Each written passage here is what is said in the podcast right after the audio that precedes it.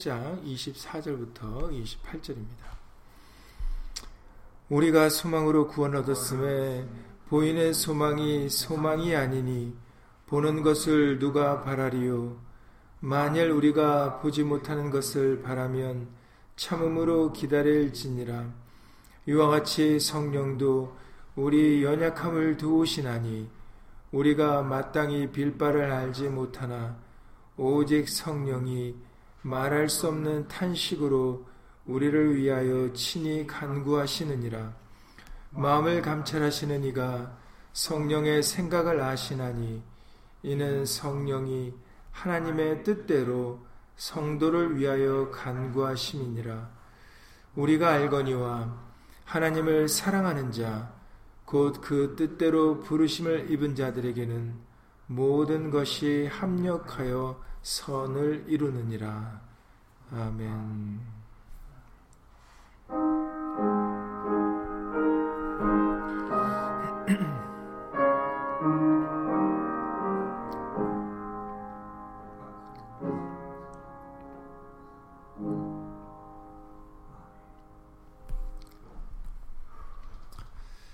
네, 하나님의 말씀은 마태복음 1장 1절입니다. 마태복음 1장 1절입니다.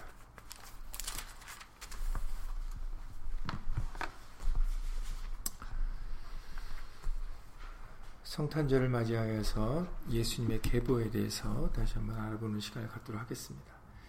마태복음 1장 1절입니다.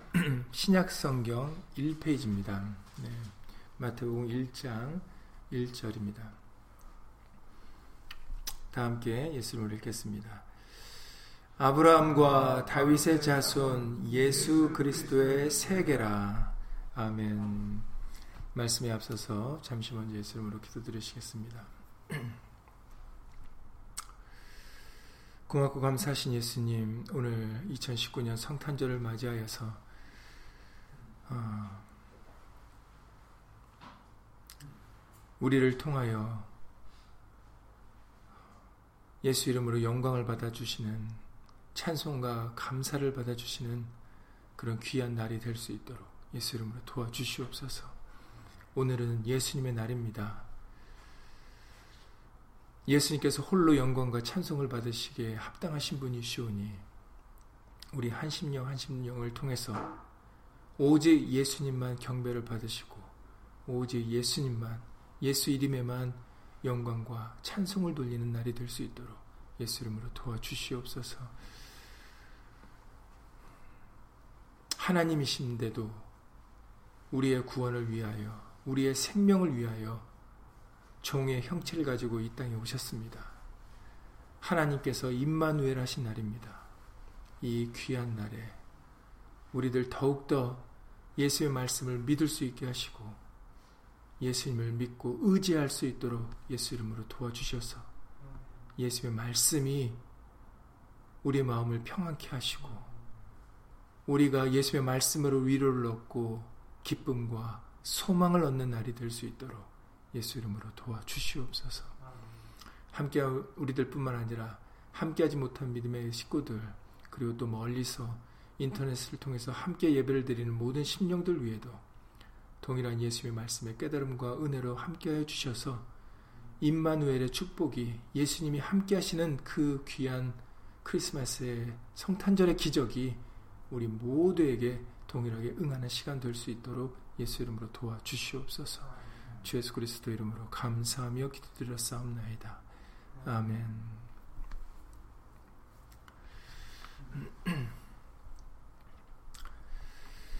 네, 지금 읽으셨던 마태복음 1장 1절은 예, 그 뒤에 나오는 예수님의 계보에 대한 어떻게 보면은 한 줄 요약이라고 할 수 있겠습니다.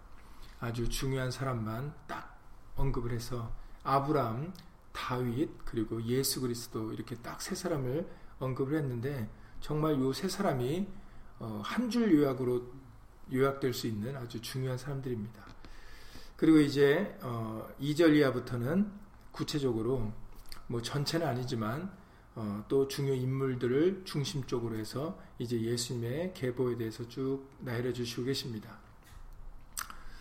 어, 오늘 중요한 인물들을 통해서 어, 예수님이 어떤 계보를 가지고 그리고 그리고 그 계보는 하나님이 언제부터 이렇게 어, 정말 하나님의 말씀을 대로 이끌어 오셨는지 어, 어떻게 예수 그리스도의 탄생까지 오게 되었는지를 우리가 전반적으로 알아보면서 어, 하나님의 놀라운 능력을 또한 우리가 말씀을 통해서 어, 체험할 수 있는 그런 시간이 되었으면 합니다.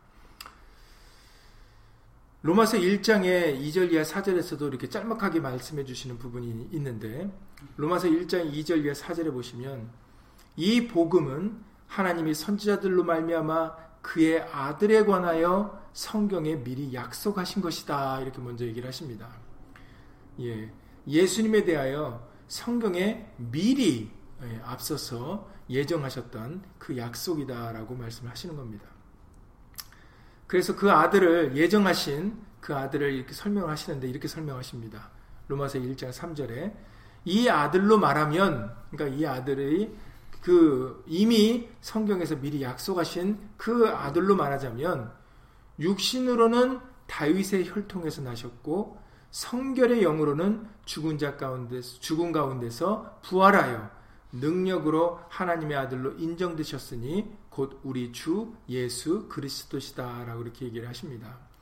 예, 그래서 육신으로는 다윗의 혈통으로 나셨고 어, 영으로는 성결의 영으로 어, 정말 죽은 가운데서 부활하여 능력으로 하나님의 아들이 되신 분이다라고 말씀을 해주고 계십니다. 육과 영을 나눠서 이렇게 설명까지 해주시죠. 그래서 육신으로는 다윗의 혈통이시다라고 그렇게 말씀을 해주고 계십니다. 그래서 오늘 지금 이제 마테오 1장 이하에 나오는 것은 육신으로 다윗의 혈통의 계보를 따르고 있다라는 것을 증명하시는 말씀입니다. 그래서 이제 마테오 1장 2절부터는 이제 아브라함부터 이렇게 순서대로 나가는데 반면에 누가복음 3장 23절부터 38절까지의 말씀에 나오는 그 계보는 거꾸로 올라갑니다. 그러니까 여러분들이 누가복음 3장 이제 이 마테오 1장의 계보와 누가복음 3장 23절 이하 38절에 나오는 그 계보를 비교해서 읽어보실 때 이 마테오 1장은 아주 오래전 아브라함부터 이렇게 차고차고 그 역사의 순서대로 기록되어 있지만 누가복음 3장 23절 이하에 나오는 38절까지의 그 계보는 이제 어, 예수의 아버지인 요셉과 마리아로부터 이제 거꾸로 올라가는 그런 계보를 해서 끝으로는 이제 아담과 하와로 이렇게 끝나 아니 아담과 그리고 하나님으로 이렇게 끝나게 되어집니다. 그러니까 여러분들이 두 가지를 그렇게 비교를 해서 읽어보시면 어, 조금 더 도움이 될 수 있겠습니다. 그리고 이제 누가복음 3장에는 동명이인들이 많이 나오니까 여러분들이 읽으실 때 그런 부분들을 좀 주의해서 읽으셔야 될 것 같습니다. 어, 좀 더 마테오 1장에 나오는 이 계보가 예수님 기록된 계보가 좀 더 더 간결하면서도 이제 중요 인물들이 잘 기록이 되어 있는데 어, 2절부터 보시면은 아브라함이 이삭을 낳고 예, 잘 알고 계시는 부분입니다. 아브라함이 이삭을 낳고 이삭은 야곱을 낳고 야곱은 유다와 그의 형제를 낳고 예 알다시피 야곱에게는 아들이 몇 명 있었습니까? 예, 열두 아들이 있었죠. 그런데 그 나머지 열한 자 열한 아들의 이름은 기록이 되지 않고 중요 인물인 야곱은 유다를 낳았다라고 유다라는 이름만 나오고 그다음 나머지는 그냥 그의 형제를 그의 형제 이렇게 하고 그 그냥 그 열한 명의 이름은 기록이 되어 있지 않습니다. 지금 다른 뭐 형제들이 많이 있지만 그러나 이렇게 유다만 기록된 것은 이제 그 예수님이 바로 유다 자손임을 밝히시려고 하는 그런 뜻이 담겨져 있는 것이죠. 여러분들도 이미 우리가 히브리서를 통해서도 배우 아, 알려주셨지만 히브리서 7장 14절에서도 우리 주께서 유다로 쫓아나신 것이 분명하도다라고 이렇게 아주 분명하게 말씀을 해주십니다. 우리 주께서 유다로 쫓아나신 것이 분명하도다. 그리고 우리가 우리가 에스더를 통해서도 우리에게 알려주신 것이 하나님께서는 한 지파를 살리지 않습니까? 그 지파가 바로 유다 지파입니다. 그 이유가 바로 유다 지파를 통해서 나실 예수님 때문에 바로 에스더게와 모르드게가 하나님의 도구가 돼서 그 하만이 그 자신의 꾀로 유다 민족을 다 멸하려고 했지만 하나님께서는 에스더와 모르드게를 통해서 유다 민족을 진멸치 않으시 뭐 않게 막으시고 불의미를 맞게 하지 않으셨습니까? 네, 이 모든 것이 바로 유다 조산을 자손을 쫓아나실 예수 그리스도 때문이었다라는 것을 우리가에게 이미 알려주셨습니다. 우리가 그때 다시 한번 언급했던 대로 솔로몬이 범죄로 인해서 그 나라가 나눠지게 됐잖아요. 북왕국 이스라엘과 남왕국 유다로 나눠질 때 그때도 이미 어, 하나님께서는 솔로몬에게 말씀을 하셨죠. 열왕기상 11장 13절입니다. 열왕기상 11장 13절에 오직 내가 이 나라를 다 빼앗지 아니하고 너에게서 내가 다 뺏지 않고 나의 종 다윗과 나의 뺀 예루살렘을 위하여 한 지파를 네 아들에게 주리라. 그래서 한 지파를 남길 것이다 라고 하셨고 바로 그 지파가 유다 지파였던 겁니다. 그래서 유다 지파는 멸망을 당하지 않고 끝까지 이렇게 예수 그리스도의 탄생까지 남을 수 있었던 것은 그것이 바로 하나님의 약속이었기 때문에 하나님의 이미 예정하셨던 그 예정이었기 때문에 어, 그와 같이 유다 자손이 남게 되었다라는 것을 우리에게 알려주고 계시죠. 이 유다 자손은 사실은 더 이전에 어, 야곱이란 사람이 야곱이라는 그 이삭의 아들 야곱에 대한 얘기가 나왔기 때문에 이 야곱이 열두 아들들을 이제 축복하는 장면이 창세기 말씀에 기록되어 있는데 그 열두 아들들을 이름을 이제 언급하면서 각 그 아들들에게 그 어떤 축복의 말씀들을 전하는 데 있어서 어 이런 얘기를 유다에게는 이런 얘기를 합니다. 이제 창세기 49장에 기록되어 있는 건데 창세기 49장 1절을 먼저 읽어드리면 야곱이 그 아들들을 불러 이르되 너희는 모이라 그래서 그 야곱의 열두 아들들을 이제 모으죠. 그리고 너희의 후일에 당할 일을 내가 너희에게 이르리라 그러면서 그 얘기를 후일에 너희들의 훗날에 있을 일들을 이제 하나하나 이제 그 아들들의 이름을 언급하면서 얘기를 합니다. 그런데 이제 그 그러다 보니까 이제 순서대로 하다가 유다 얘기가 나오는데 창세기 49장 10절에서 유다에게는 이런 얘기를 해 줍니다. 홀이 창세기 49장 10절인데 홀이 유다를 떠나지 아니하며 이 홀이라는 것은 그 왕권을 상징하는 그 의미인데 그왜 우리가 에스더 때도 에스더가 염려했던 게 뭐예요? 왕이 부르지 않고 나아갔을 때 왕이 이제 왕이 부르지 않고 나갔을 때 에스더가 죽지 않으려면 왕이 뭘 내밀어야 돼요? 금 홀을 내려야 된, 내밀어야 된다 그랬죠. 금으로 만든 홀을 내밀어야 된다. 그게 홀이 왕이 가지고 있는 그 지팡이거든요. 그러니까 다시 말해서 그래서 그 왕이 가지고 있는 그런 지팡이이기 때문에 홀이라고 하는 것을 성경에서 홀이라 했을 때는 왕권을 상징하는 것을 우리가 알 수가 있습니다. 그래서 그 야곱이 그 아들들의 훗날에 대해 아들들에 대하여 얘기하고 기도를 해줄 때 유다에게는 홀이 그러니까 왕의 권세가 유다를 떠나지 아니하며 치리자의 지팡이가 그 발 사이에서 떠나지 아니하시기를 실로가 오시기까지 미치리니 그에게 모든 백성이 복종하리로다라는 이런 어, 축복을 해줍니다. 기도를 해주죠.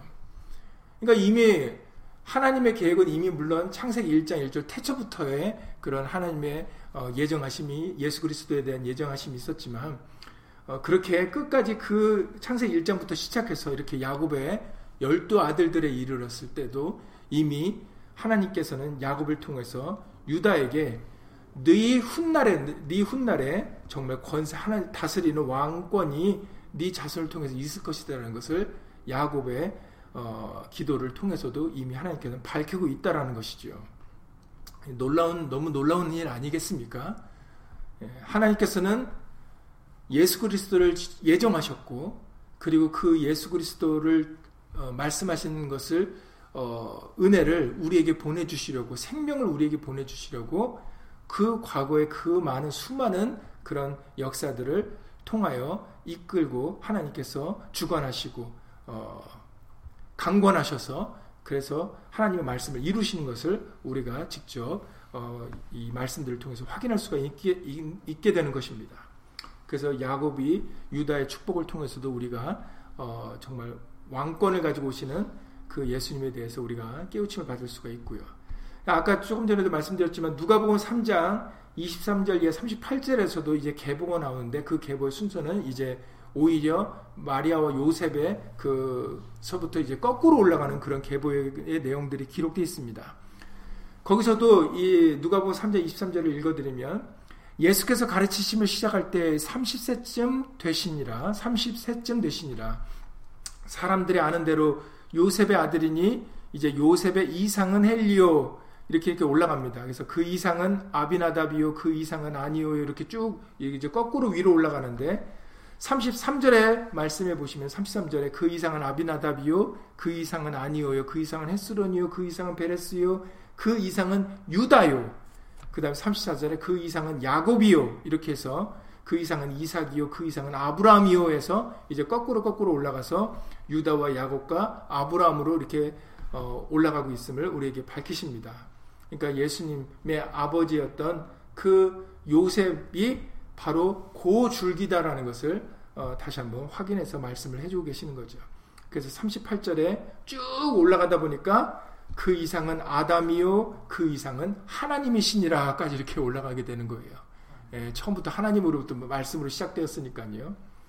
예, 그리고 아담, 예, 이런 그것이 이 한 줄기의 계보라는 것이죠. 그리고 그 계보를 우리에게 밝히시는 것은 하나님께서 그렇게 이끌어 왔다라는 것이에요. 그게 하나님의 말씀이었다라는 것을 우리에게 확인시켜 주고 계시는 겁니다. 너무나도 놀라운 일이 아닐 수 없습니다. 다윗의 자손이라고 하셨으니까 그 오늘 본문에 5절 이하 6절을 보시면은 그 얘기가 나오죠. 마태복 1장 5절 이하 6절을 보시면 살몬은 라합에게서 보아스를 낳고 보아스는 루색에서 오벳을 낳았다. 이 내용은 룻기서를 읽어보시면 아시죠. 룻기서는 굉장히 짧죠. 그런데 그 짧은 룻기서에 이제 보아스라는 사람이 나오는데 여러분 원래 룻이란 여자가 보아스하고 결혼할 수 있는 상대가 아니었죠. 예. 원래는 기업 물을 자가 한 명이 원래 이 기업 물을 자가 있었어요. 근데 그 기업 물을 자가 자신의 기업 물은 걸 포기했기 때문에 그게 이제 보아스로 넘어와서 보아스가 룻과 결혼할 수 있었다라는 것을 여러분들이 룻기서를 우리가 알려주실 때 어, 이미 배운 것을 기억하실 것입니다. 그리고 그 보아스와 룻의 아들이 오벳이었는데 그 오벳이 이세를 낳고 이세는 잘 알다시피 다윗 왕을 낳은 다윗 왕의 아버지입니다.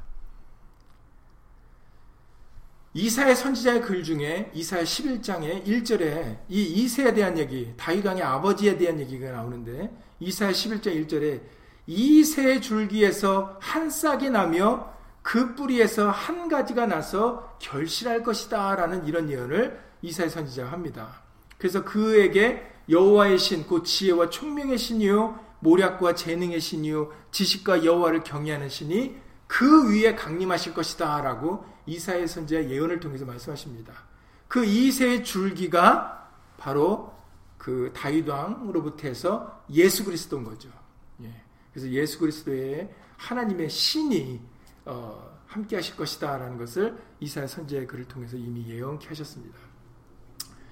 그리고 이제 오늘 본문의 마태복 1장의 6절에 이세는 다윗상을 낳았는데 참 우리가 이 부분을 봤을 때도 어, 하나님의 말씀은 어, 진리기 때문에 있는 그대로만 얘기를 하시죠.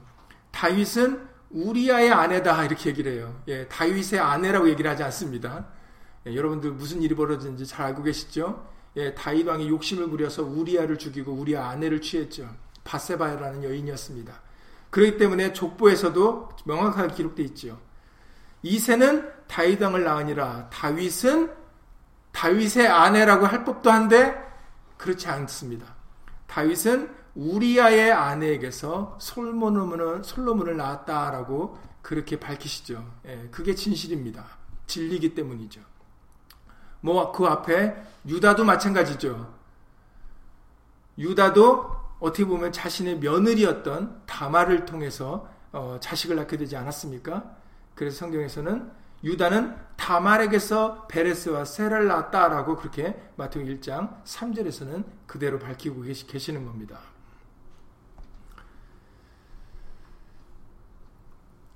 그래서 다윗 왕의 예수님이 이 다윗 자손의 후손인 것을 밝히려고 유대인들은 다윗을 굉장히 중요하게 여기 유대, 여기고 있기 때문에 이 부분을 밝히는 게 유대인들에게 예수님을 전하는데 굉장히 중요합니다. 그리고 이것이 하나님의 약속이었기 때문에 그렇기 때문에 이 다윗의 자손의 예수다라는 것이 중요하기 때문에 그렇게 한 줄 요약을 하실 때도 1절에서 아브람과 다윗의 자손 예수 그리스도의 세계라라고 그렇게 말씀을 해주셨던 것이죠. 예레미야 23장 5절 이하 6절에서도 예레미야 선지자, 이사의 선지자, 이사의 선지자는 뭐 너무나도 많이 예수님에 대해서 얘기를 아주 자세하게 하셨고, 예레미야 선지자를 통해서도 예레미야 5장, 23장 5절 이하 6절에서도 이렇게 밝히셨습니다. 예레미야 23장 5절 이하 6절에서도 나 여호와가 말하노라 보라 때가 이르리니 이거는 이때 예레미야 선지자에서 이때 말씀하실 때 그때는 한참 후이었던 것이죠. 보라 때가 이르리니 내가 다윗에게 한 의로운 가지를 일으킬 것이라. 아까 이사야의 글을 통해서는 이사야 11장 1절에서 이세의 줄기에서 한 싹이 나며 그 뿔에서 한 가지가 나서 결실할 것이다 라고 하셨던 그 한 가지 예레미야도 얘기를 하고 있습니다. 보라 때가 이르리니 내가 다윗에게 한 하나의 의로운 가지를 일으킬 것이다 라고 또 말씀하시죠. 그 당시에는 도대체 그 한 가지가 누군가라고 궁금할 수밖에 없고 그 궁금증은 계속 되다가 지금 신약의 이 사복음을 통해서 그 과거에 선지자들이 예언했던 그 다윗의 혈통, 그 한 가지, 그 가지가 누군가를 밝히시는 것인데 바로 예수 그리스도라는 것이죠. 지금 그 과거에 이렇게 선지자들이 예언했던 그 한 가지, 그 혈통, 다윗의 혈통이 있는 그 메시아, 그 메시아가 누군가? 오늘날까지도 유대인들은 그걸, 그거를 궁금해 여기지 않습니까? 사실은 이미 기록되어 있는데, 그 한 줄기, 한 가지가 바로 예수 그리스도이심을 이제 밝히고 있는 것입니다. 이 개보들을 통해서. 그래서 예레미야 선지자를 통해서는 보라 때가 이르리니 내가 다윗에게 한 의로운 가지를 일으킬 것이라 그가 왕이 되어 지혜롭게 행사하며 세상에서 공평과 정의를 행할 것이며 그 한 가지가 이제 왕이 될 것이고 그 왕이 지혜롭게 공평과 정의를 이룰 것이다. 그러시면서 이렇게 말씀하세요. 그의 날에 유다는 구원을 얻겠고 이스라엘은 평안이 거할 것이며 그 이름은 여호와 우리의 의라 일컬음을 받으리라 라고 해서 아주 구체적으로 그 이름이 하나님의 이름인 것까지 그렇게 밝히고 계십니다. 알려주고 계십니다. 그 이름은 여호와 우리의 의라 일컬음을 받으리라. 여러분 이사의 선지자를 통해서도 그 이름은 기묘라 묘사라 모사라 전능하신 하나님이라 평강의 영존하신 아버지 평강의 왕이라 할 것입니다라고 이사의 9장에서도 이게 구체적으로 밝히신 것을 여러분들 잘 알고 계실 것입니다. 그러니까 이처럼 오래전 예수님이 탄생하시기도 이미 오래전 이렇게 대선지자들이 구체적으로 예수님에 대해서 다윗의 혈통으로 나실 다윗의 자손으로 나실 예수님에 대하여 예언하였던 것을 우리가 말씀으로 직접 확인할 수 있겠습니다. 그리고 그 계보를 따라서 이제 요셉과 마리아라는 그런 예수님의 부모에 대한 어, 부모에게까지 이제 이르게 되는데 마태복 1장 16절의 말씀을 통해서 야곱은 마리아의 남편 요셉을 낳았으니 마태복 1장 16절 말씀이죠. 야곱은 마리아의 남편 요셉을 낳았으니 마리아에게서 그리스도라 칭하는 예수가 나시니라라고 해서 예수님의 아버지와 어머니가 누구신지를 이제 밝힙니다. 이 요셉이란 사람을 설명할 때도 누가복음 1장에 26절 이하 27절 말씀에 보시면은 누가복음 1장 26절 이하 27절에 보시면 여섯째 달에 천사 가브리엘이 하나님의 보내심을 받들어 갈릴리 나사렛이란 동네에 가서 갈릴리 나사렛이란 동네로 이제 보냄을 받습니다. 이전에는 여러분들 잘 아시는 그 제사장인 사가라에 가서 이제 세례 요한을 잉태할 것을 이제 얘기를 하시죠. 그 후에 이제 천사 가브리엘이 어 이제 갈릴리 나사렛이란 동네로 보냄을 받습니다. 거기에 누가 있길래 천사 가브리엘이 보냄을 받게 됩니까? 27절에 기록되어 있죠. 다윗의 자손 요셉이라는 사람과 정원한 처녀에게 이르니 그 처녀의 이름은 마리아라 이렇게 기록됐습니다. 그래서 그 요셉을 가리켜 말할 때 다윗의 자손 요셉이다. 그러니까 다윗의 자손이긴데도 사는 동네는 갈릴리 나사렛도시라는 동네에서 살았다라는 거예요.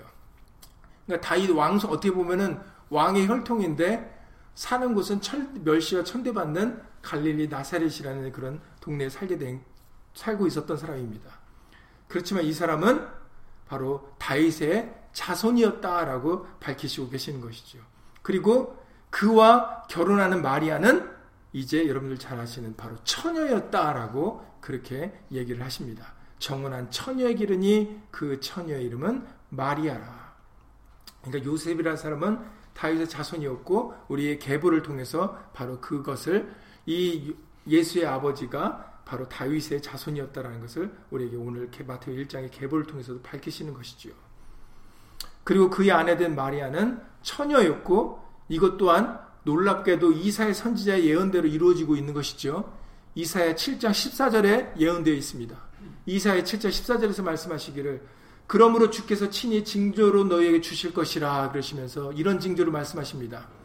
어떤 하나님께서 친히 주신 징조가 뭐냐면 보라 처녀가 잉태하여 아들을 낳을 것이요 그 이름을 임마누엘이라 하리라라는 이런 놀라운 아주 그냥 정말 정확하게 하나님의 이사의 선지를 통해서 예 말씀을 예언케 하시죠. 징, 징조를 말씀하십니다.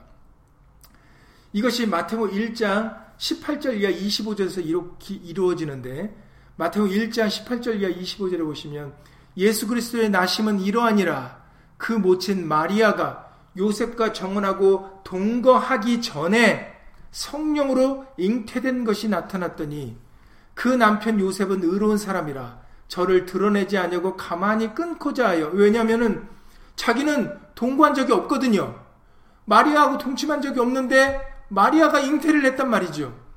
그러니까 이거를 아니까는 이 그나마 이 사람이 나쁜 사람 같으면은 막 난리 난리 쳤을 텐데 마리아가 돌 맞아서 죽었을 겁니다. 왜냐면 그 당시 여러분들 알다시피 가늠한 여인은 돌 맞아 죽는 게 율법이거든요. 그런데 이 요셉이라는 다윗의 자손이었던 요셉은 의로운 사람이었기 때문에 저를 드러내지 않냐고 가만히 끊으려고 했다라고 기록돼 있어요. 그런데 이 일을 생각할 때 주의 사자가 현명하게 가르되 다윗의 자손 요셉아 여기서도 주의 사자가 꿈으로 그 요셉에게 얘기할 때도 그 요셉을 이렇게 부르죠. 다윗의 자손 요셉아. 네. 지금 요셉을 높이려고 하는 게 아니죠. 네. 요셉을 다윗의 자손 요셉아 이렇게 부른 것은 바로 그 요셉의 아들이 될 그 예수가 다윗의 자손이다라는 것을 강조하기 위함인 거지 요셉을 높이려고 하는 게 아닌 것을 여러분들이 항상 기억을 하셔야 됩니다. 성경은 사람을 높이는 책이 아니에요. 예수님을 높이는 것이 책입니다. 증거하는 책입니다. 그렇기 때문에 요셉을 부를 때도 그냥 요셉아 하셔도 되는데 다윗의 자손 요셉아 이렇게 하신 것은 바로 예수님이 바로 다윗의 자손인 것을 한 번 더 강조해서 말씀을 해주고 계시는 것이죠. 그래서 다윗의 자손 요셉아 네 아내 마리아 데려오기를 무서워 말라 저에게 잉태된 자는 성령으로 된 것이라 그래서 아들을 낳으니 이름을 임, 이름을 예수라 하라 그러면서 그 예수라의 이름을 뜻을 알려주시죠. 그가 자기 백성을 저희 죄에서 구원할 자이십니다. 그러니까 예수라 이름은 사람이 지어준 이름이 아닙니다.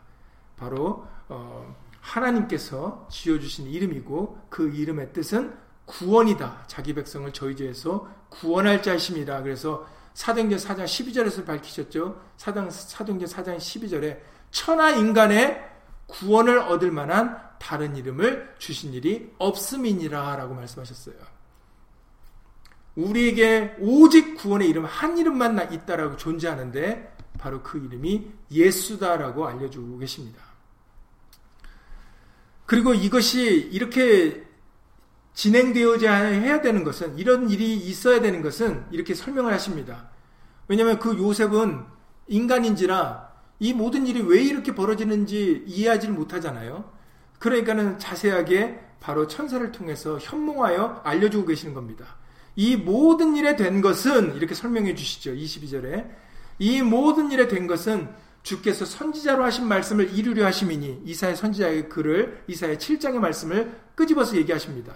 보라 처녀가 잉태하여 아들을 낳을 것이요 그 이름은 임마누엘이라리라. 그러니까는 이미 이사의 그 선지자의 글을 통하여 처녀가 잉태할 것이다 했기 때문에 그렇기 때문에 네 아내가 누구와 동침한 게 아니라 바로 처녀로서 잉태된 그 이사의 선지자의 그를 이룬 여인이다라는 거죠. 그러니까 누구의 남자의 누구의 남자의 것이 또 아니다라는 겁니다. 그러니 염려하지 말라라는 거. 마리아 데려오기를 무서워하지 말라라는 거죠. 그가 이 그 너의 아내가 잉태한 것은 성령으로 잉태된 것이다라고 하고 그것이 이미 이사의 선지자의 예언된 말씀이었다라고 그렇게 자세하게 설명해 주고 계시는 것입니다. 그리고 그 임마누엘이 뜻이 번역한즉 하나님이 우리와 함께 계시다 함이라. 하나님이 이번 주일에 말씀 말씀을 해 주신 요한복음 1장 14절입니다. 요한복음 1장 14절에 예수님의 정체에 대해서 알려주실 때 이 예수님은 누구시라고요? 말씀이 육신에 되어 오신 하나님이시다. 요한복음 1장 1절에 태초에 말씀이 계시니라 곧 이 말씀이 하나님과 함께 계셨으니 이 말씀은 곧 하나님이시니라. 임마누엘이란 뜻은 하나님이 우리와 함께 계시다라는 거예요. 하나님이신 그 말씀이 육신으로 되어 오신 분이 예수님이시다라는 겁니다. 그렇기 때문에 임마누엘 하신 처녀가 잉태한 너의 아내가 잉태한 것은 처녀로서 성령으로 잉태한 것이고 그가 바로 하나님이시다라는 것을 그 요셉에게 밝히고 계시는 것입니다. 그래서 요셉이 잠을 깨어 일어나서 주의 사제 분부대로 행하여 그 아내를 데려왔으나 아들을 낳기까지 예수님을 낳기까지 동침치 아니하더니 나음의 이름을 예수로 하니라. 네. 그래서 끝까지 요셉과 마리아의 아들로 오셨지만 그러나 예수님은 성령으로 잉태되어 오신 하나님이신 것을 분명하게 이 마태복 1장 18절 이하 25절에서는 밝히고 계시는 겁니다. 그리고 이것이 이미 이사야의 선지자를 통해서 하신 하나님의 말씀이셨다라는 것까지도 분명하게 알려주고 계시는 것이죠. 그래서 갈릴리 나사렛에서 살고 있는 다윗의 자손 요셉과 마리아에게 바로 예수라는 아들이 생기게 된 것입니다. 그리고 그 아들은 예수 하나님이신 거죠. 하나님의 말씀이 육신이 되오신 오신 분입니다. 그렇기 때문에 어떻게 보면은 2000년 전에 태어난 것이 아니죠.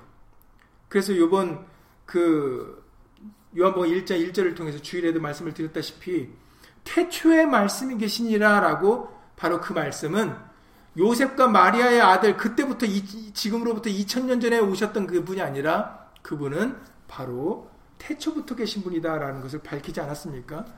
그래서 미가서 5장 2절에 보면은 물론 이제 이 말씀을 하기 전에 잠깐 먼저 그 갈릴리 나사렛에서 이제 있었던 그 부모가 요셉과 마리아가 어떻게 해서 예수님을 베들레헴에서 나게 되었는가에 대해서 잠깐 먼저 설명을 좀 드리도록 하겠습니다. 그게 이제 이렇게 내가 계속 말씀이 연결이 되니까요.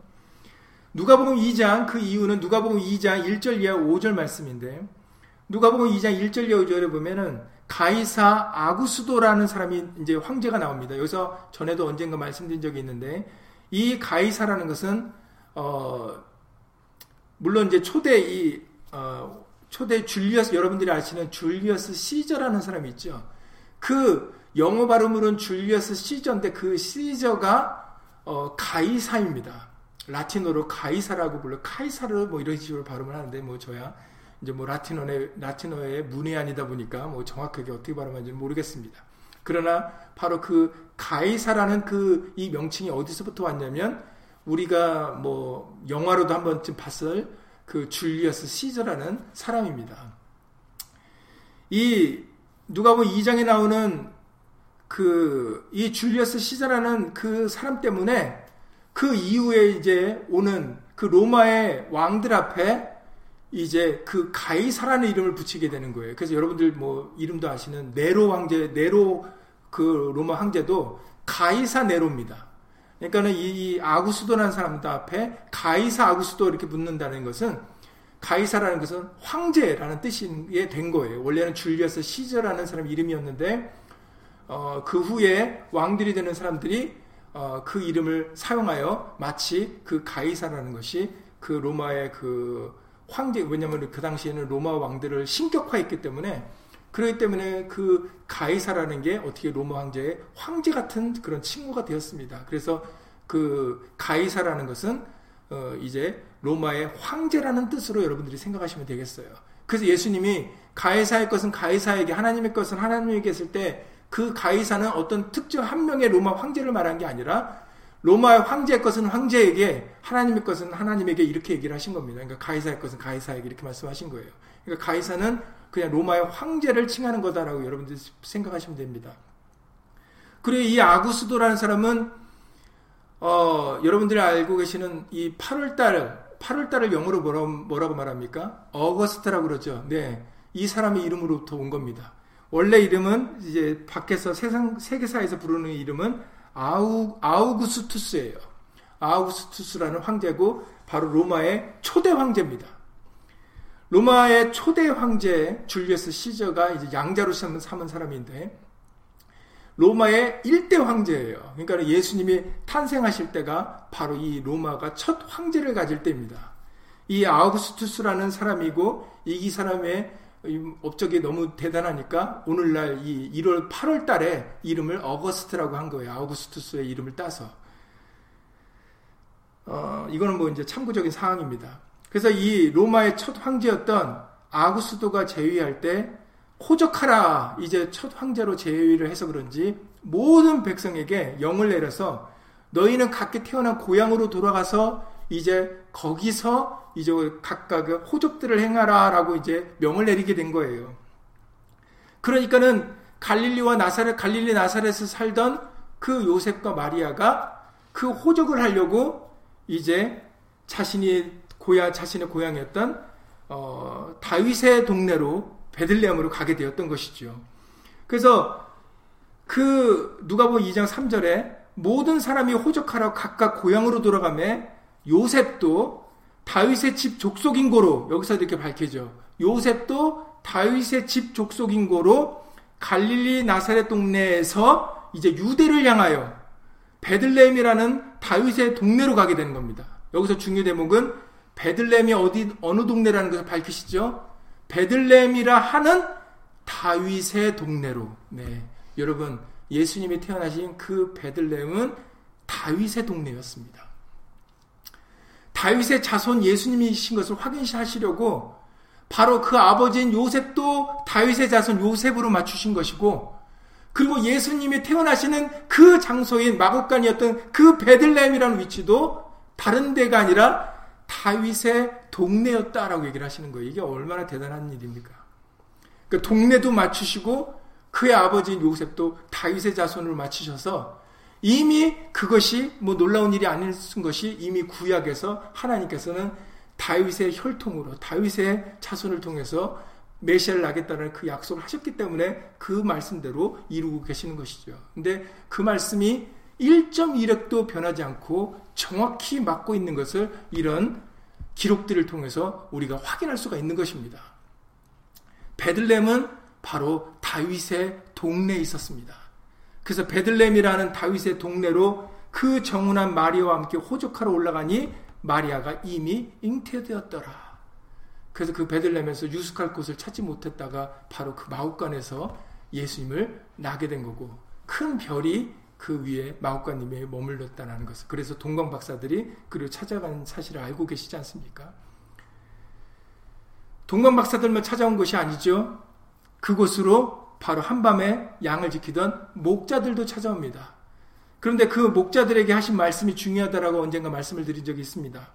누가복음 2장 8절 이하 11절 말씀에 기록되어 있는데 누가복음 2장 8절 이하 11절에 그 지경의 목자들이 밖에서 밤에 자기 양떼를 지키더니 주의 사자가 곁에 서고 주의 영광이 저희를 두루비침에 크게 무서워하는지라 천사가 이르되 무서워 말라 보라 내가 온 백성에게 미칠 큰 기쁨의 좋은 소식을 너에게 전하노라 하면서 큰 기쁨의 좋은 소식 복음을 전합니다.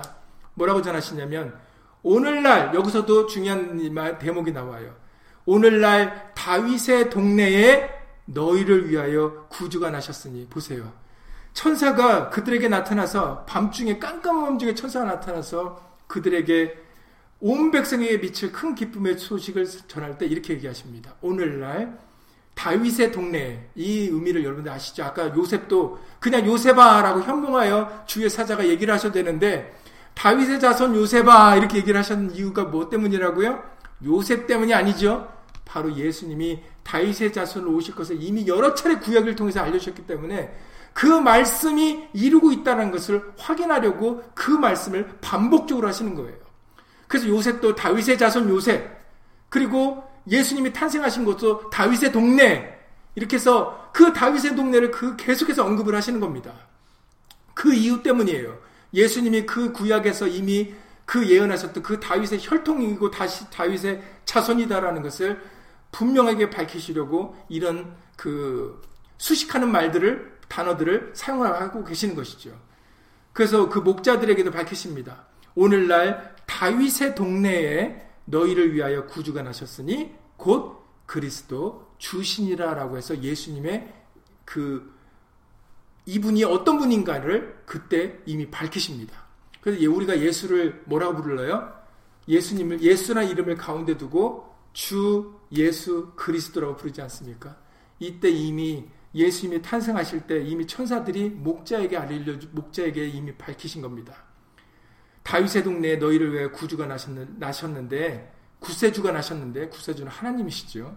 하나님이 나셨다라는 거, 임마누엘 하셨다라는 겁니다. 그렇기 때문에 그 예수 아기, 그 다윗의 동네 베들레헴에서 나신 그 아기가 그리스도 주시다. 그리스도 메시아시고 그 다음에 주 여호와 주 하나님이시다라는 것을 그들에게 밝히십니다. 주 예수 그리스도 바로 주 여호와 되셨던 그분이 말씀이 육신이 되어 오셔서 예수라는 이름을 갖게 되시고 그리고 그분이 그리스도이십니다. 메시아이신 것입니다. 그래서 우리가 예수님을 주 예수 그리스도야 부르는 것이죠. 그러니까 여러분들 마리아 요셉과 다윗의 자손이었던 요셉과 마리아가 그 어거스, 아우구스투스의 그 호족하라는 명 때문에 잠깐 다윗의 동네인 베들렘으로 가서 예수님이 거기서 탄생하시고 그 다음에 이제 헤롯이 죽이려고 했을 때 다시 이제 돌아와서 갈릴리 나사렛에서 자라게 되신 것입니다.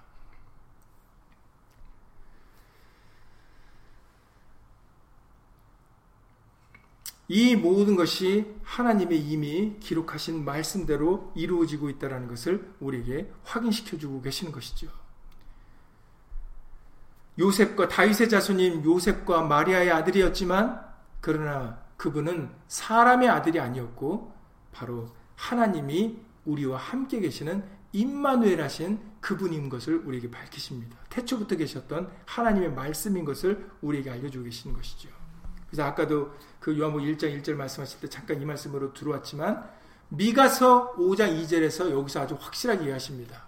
이 말씀 때문에 이제 베들렘 얘기까지 하게 말씀을 드렸던 건데 미가서 선지자의 예언에서도 뭐 여러 선지자의 예언을 통해서 예수님에 대해 말씀하셨지만 대표적인 말씀들만 보고 있는 겁니다. 미가서 5장 2절에 우리가 언젠가 미가서에 대한 말씀도 공부하게 해주셨는데 미가서 5장 2절에서 이렇게 정확하게 얘기하시죠.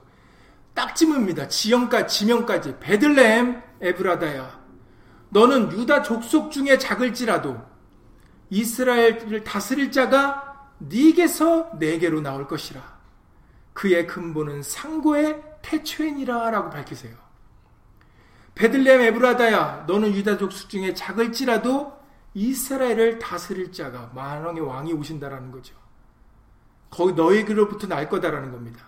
그런데 그분은 나올 거기서 나올 거지만 그러나 그의 근본은 그분의 근본은 상고의 태초엔이라. 그러니까 그분은 그, 거기서 나올 베들레헴에서 나실 거지만 그러나 그것은 사람이 아니라 바로 태초부터 계신 하나님이시다라고 근본이 무엇인지를 밝히셔요. 미가 선자를 통해서. 이것을 여러분들 이번 주일에 말씀드렸다시피 빌리포서 2장에 7절 이하 8절에서 6, 7절, 8절에서 하나님의 본체시나 하나님과 동등됨을 취할 것으로 여기지 아니하시고 종의 형체를 가져 사람같이 되었다라는 말씀을 알려주시지 않습니까? 네. 예수님은 다윗의 자손으로 오셨지만 결코 다윗의 자손이 아닙니다. 그, 그럼에도 다윗의 자손이라 밝히신 것은 하나님께서 구약에서 그렇게 약속을 하셨기 때문에 그렇게 밝히신 것이지, 그걸 이루신 것이지, 실은 다윗의 자손이 아니죠. 그래서 이것을 시편 110편 1절에서 그 부분을 설명해 주십니다. 아니 다윗의 자손이라고 하셨으니까 다윗의 자손 아니야? 그러나 시편 110편 1절에서는 유대인들이 이해 못하는 난해 구절이 기록되어 있어요. 유대인들이 풀 수 없는 그 난해 구절이 바로 여호와께서 내 주에게 말씀하시기를 입니다. 아니 분명히 유대인들에게 주는 주 여호와 한 분이거든요. 근데 다윗의 다윗이 말하기를 여호와께서 내 주에게 말씀하시기를 이렇게 되니까 이제 혼란이 온 거예요. 그래서 난해 구절입니다. 유대인들한테는. 아니 분명히 주 여호와인데 어떻게 주 여호와가 또 다른 주에게 있는가 해서 이 주는 도대체 누군가가 이게 풀리지 않는 수수께끼죠. 근데 사실은 주 예수면 풀리는 거거든요. 근데 이게 주 예수로 하지 않으니까 이게 풀리지를 않는 거예요. 유대인들한테는요. 이 안타까운 일입니다. 이것을 사복음을 통해서 그리고 사도행전을 통해서 로마서를 통해서 바로 다윗이 여호와께서 내 주에게 말씀하시리라는 것이 이것이 사실은 여러분들도 우리가 오순절 날 늘 말씀드리는 자주 말씀 뭐 매번 말씀드리는 것 같아요. 성령 강림절 때마다 우리에게 전해주시는 말씀이 사도행전 2장 말씀 아닙니까? 오순절날 성령님이 불의와 같이 제자들이 강림하셨을 때 어떤 말씀하셨다고요? 요엘서 2장 말씀. 그때 분명히 누구든지 여호와 이름을 부르는 자가 구원 얻으려 했는데 여호와라는 이름을 사용하지 않고 누구든지 주의 이름을 부르는 자는 구원 얻으리라 하면서 그 2장의 그 말미에 뭐라고 말해요? 바로 그 주가 예수 그리스도시다. 다윗이 말했던 그 주가 이분 예수 그리스도시다라고 얘기를 해 주시잖아요. 그래서 이것이 로마서 10장에서 우리에게는 두 주가 있는 게 아니라 바로 한 주가 있다. 그래서 우리는 입으로 예수를 주라 시인해야 된다라고 로마서 10장에 쭉 9절 이하 13절에서 말씀해 주시지 않습니까? 그래서 이제는 우리에게 주 여호와가 계신 게 아니라 주 예수 한 분만 계시다. 왜냐면 우리에게는 한 주만 계시니까. 한 주가 모든 사람의 주가 되셨다라고 이렇게 로마서 10장 12절에서 밝히십니다. 그래서 우리가 누구든지 주의 이름을 부른 자가 구원을 얻으리라 했을 때 그 주의 이름은 예수인 거죠. 그래서 누구든지 예수의 이름을 부르는 자가 구원 얻으리라가 완성이 되는 겁니다. 이게 구약과 신약이 합쳐져서 하나의 완성이 되어지는 것인데 그 완성된 이름이 예수의 이름입니다. 그래서 신약에는 여호와의 이름이 기록되어 있지 않죠. 왜냐하면 예수의 이름이 하나님의 이름이시기 때문입니다. 임마누엘을 하나님이 우리와 함께 계실 때 우리와 함께 계시는 이름이 바로 예수의 이름이에요. 그러니까는 예수의 이름으로 제자들이 말할 때 귀신이 물러나고 되고 남에서부터 안전뱅이가 고침을 받고 일어나 걷고 뛰게 되고 그 우리의 기도가 상달되어지고 세례를 받을 수가 있게 되어지는 모든 일들이 바로 그 예수란 이름이 임마누엘이기 때문입니다. 하나님이 우리와 함께 계시는 이름이기 때문이에요. 그래서 자주 말씀드리는 것 중에 또 하나가 뭐 여러 가지가 있지만 그래도 특히 자주 말씀드리는 것 중에 하나가 예수님이 마지막으로 기도하신 그 요한복음 17장에서 맨 마지막에 끝이 뭐라고요? 요한복음 17장 26절 말씀을 통해서 내가 요한복음 17장 26절에 마지막 예수님의 기도의 끝입니다. 이 기도를 끝나고 이제 예수님이 잡혀가세요. 이게 세상에서 하시는 예수님의 마지막 기도세요. 그리고 이 기도는 다행히도 감사하게 예수님이 기도 중간에서 밝히십니다. 이 기도의 내용은 제자들에게만이 아니라 제자들을 통하여 나를 믿게 되는 사람들에게도 해당되는 것이다 라고 해서 포괄적으로 기도해 주셨어요. 우리 모두를 위해서 기도해 주셨어요.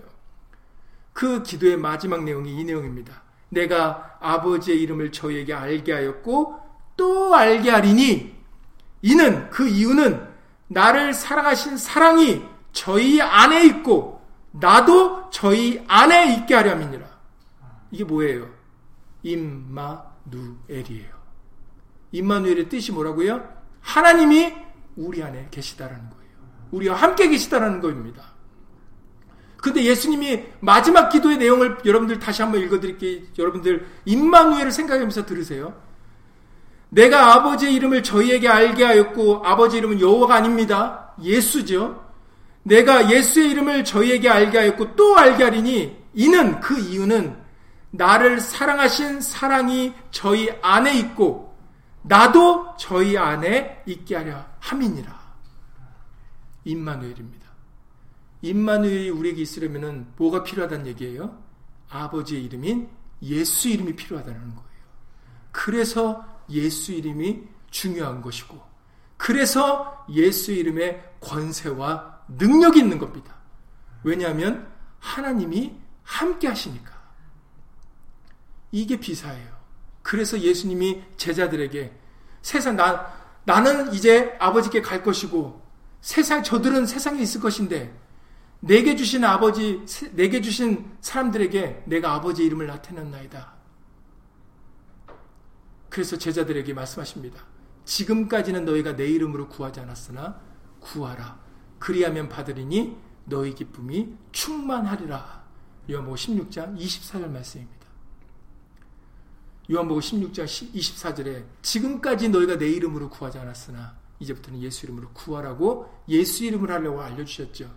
왜냐하면 예수의 이름에 바로 하나님이 임마누엘 하시기 때문입니다. 함께 계시기 때문입니다. 그래서 예수 이름으로 귀신이 물러가게 되는 거고 그래야 이해가 되는 거예요. 그러니까 예수 이름을 했을 때 병든 자가 고침을 받게 되는 거고 예수 이름으로 거듭나는 세례가 이루어질 수가 있는 거고 예수 이름으로 죄 사함을 받을 수가 있게 되는 것이고 예수 이름으로 우리 기도가 상달될 수가 있는 것이 바로 하나님이 우리와 함께 계시기 때문입니다. 하나님의 사랑이 우리 안에 있기 때문입니다.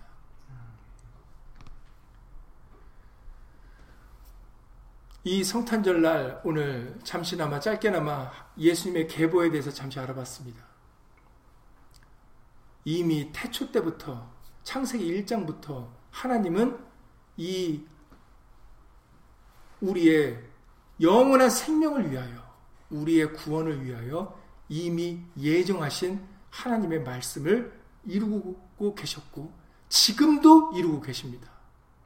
지금도 이미 하나님의 말씀은 기록되어 있어서 지금도 성경이 쓰여지고 있다고 말씀드리지 않았습니다. 성경은 여러분들 이미 알고 계시다시피 이미 66권이 완성이 되어 있어요. 이미 요한계시록을 통하여 어떻게 끝날 것까지 다 이미 기록하셨습니다. 지금 그 기록된 말씀대로 지금도 이루어 나오고 계시는 거예요. 우리의 구원자 되시는 주 예수 그리스도께서 강림하심으로 이제 그리고 그 예수의 사람들을 이끌어서 예비하신 그 족과 꿀이 흐르는 천국으로 어둠이 없는 밤이 없는 그리고 사망이 없는 아픈 것이나 고통이 없는 그 새 예루살렘 성에서 우리와 함께 영원히 살면서 이 말씀이 끝이 나게 되어지는 겁니다.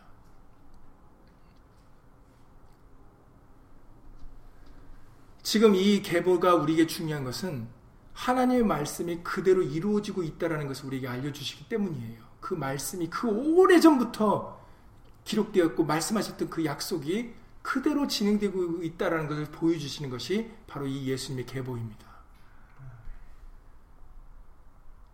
그러니 다윗의 자손으로 아브라함과 다윗의 자손으로 오신 주 예수 그리스도 이분이 바로 우리들의 구원자십니다. 우리의 메시아이세요. 그러니 이제 우리의 삶이 말에나 이래나 다 예수의 이름을 위하여 사는 삶이 되시기를 간절히 예수님으로 기도를 드립니다. 그 삶이 기쁨과 소망과 평안이 있는 삶이에요.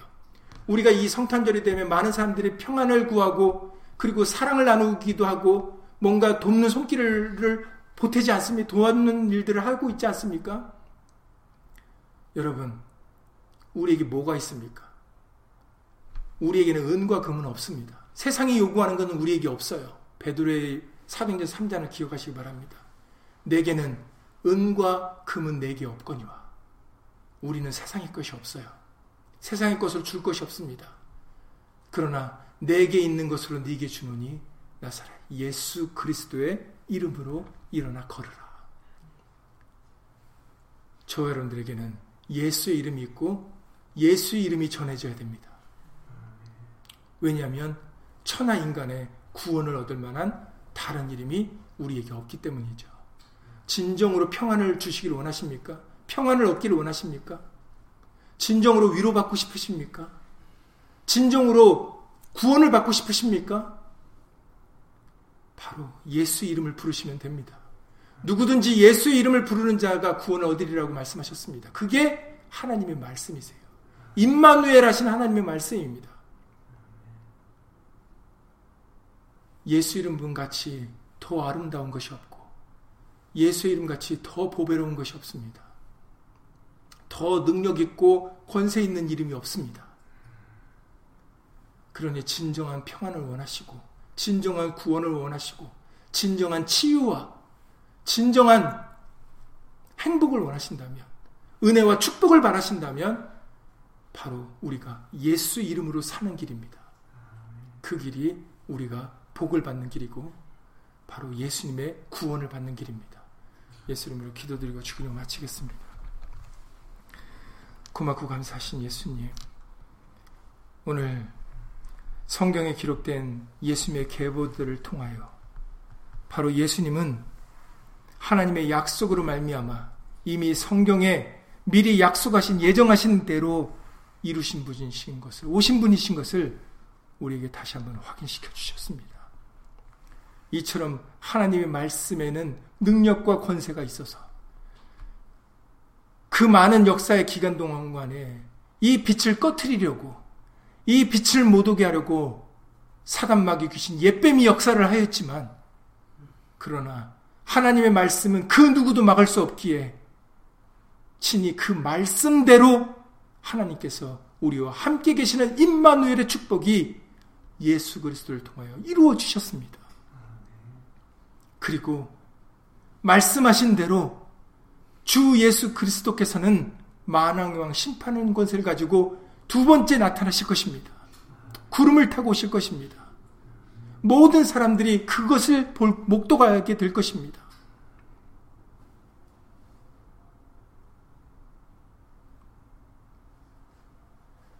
그때 우리는 예수님의 백성으로서 예수님의 오른편에 서서 하나님의 나라를 유업으로 상속받는 귀한 예수님의 백성이 될 수 있도록 예수 이름으로 도와주시옵시고 또 그 백성 삼아 주시려고 우리에게 예수 이름을 주신 줄 믿습니다. 예수 이름으로 인쳐 주신 것을 믿습니다. 우리가 무엇으로 예수님의 백성인지 아닌지를 구별할 수 있겠습니까? 바로 그것이 세상 중에서 내게 주신 사람에게 내가 아버지의 이름을 나타냈나이다 하신 말씀대로 바로 예수의 이름이 그 증거입니다. 우리에게는 예수 이름으로 인쳐 주셨사옵고 예수 이름으로 예수님의 사랑을 확증시켜 주셨사오니 우리에게 영생이 있음을 알게 하셨사오니 우리들의 삶이 어둠을 사랑하여 어둠을 쫓는 삶이 되지 아니하고 예수 이름의 영광을 위하여 빛을 사랑하고 진리를 사랑하여 진리 가운데로 나오는 그런 귀한 예수님의 백성이 자녀들이 될 수 있도록 예수 이름으로 도와 주시옵소서. 너희는 약속의 자녀라 하셨사오니 우리는 예수 이름으로 인침받은 약속의 자녀들입니다.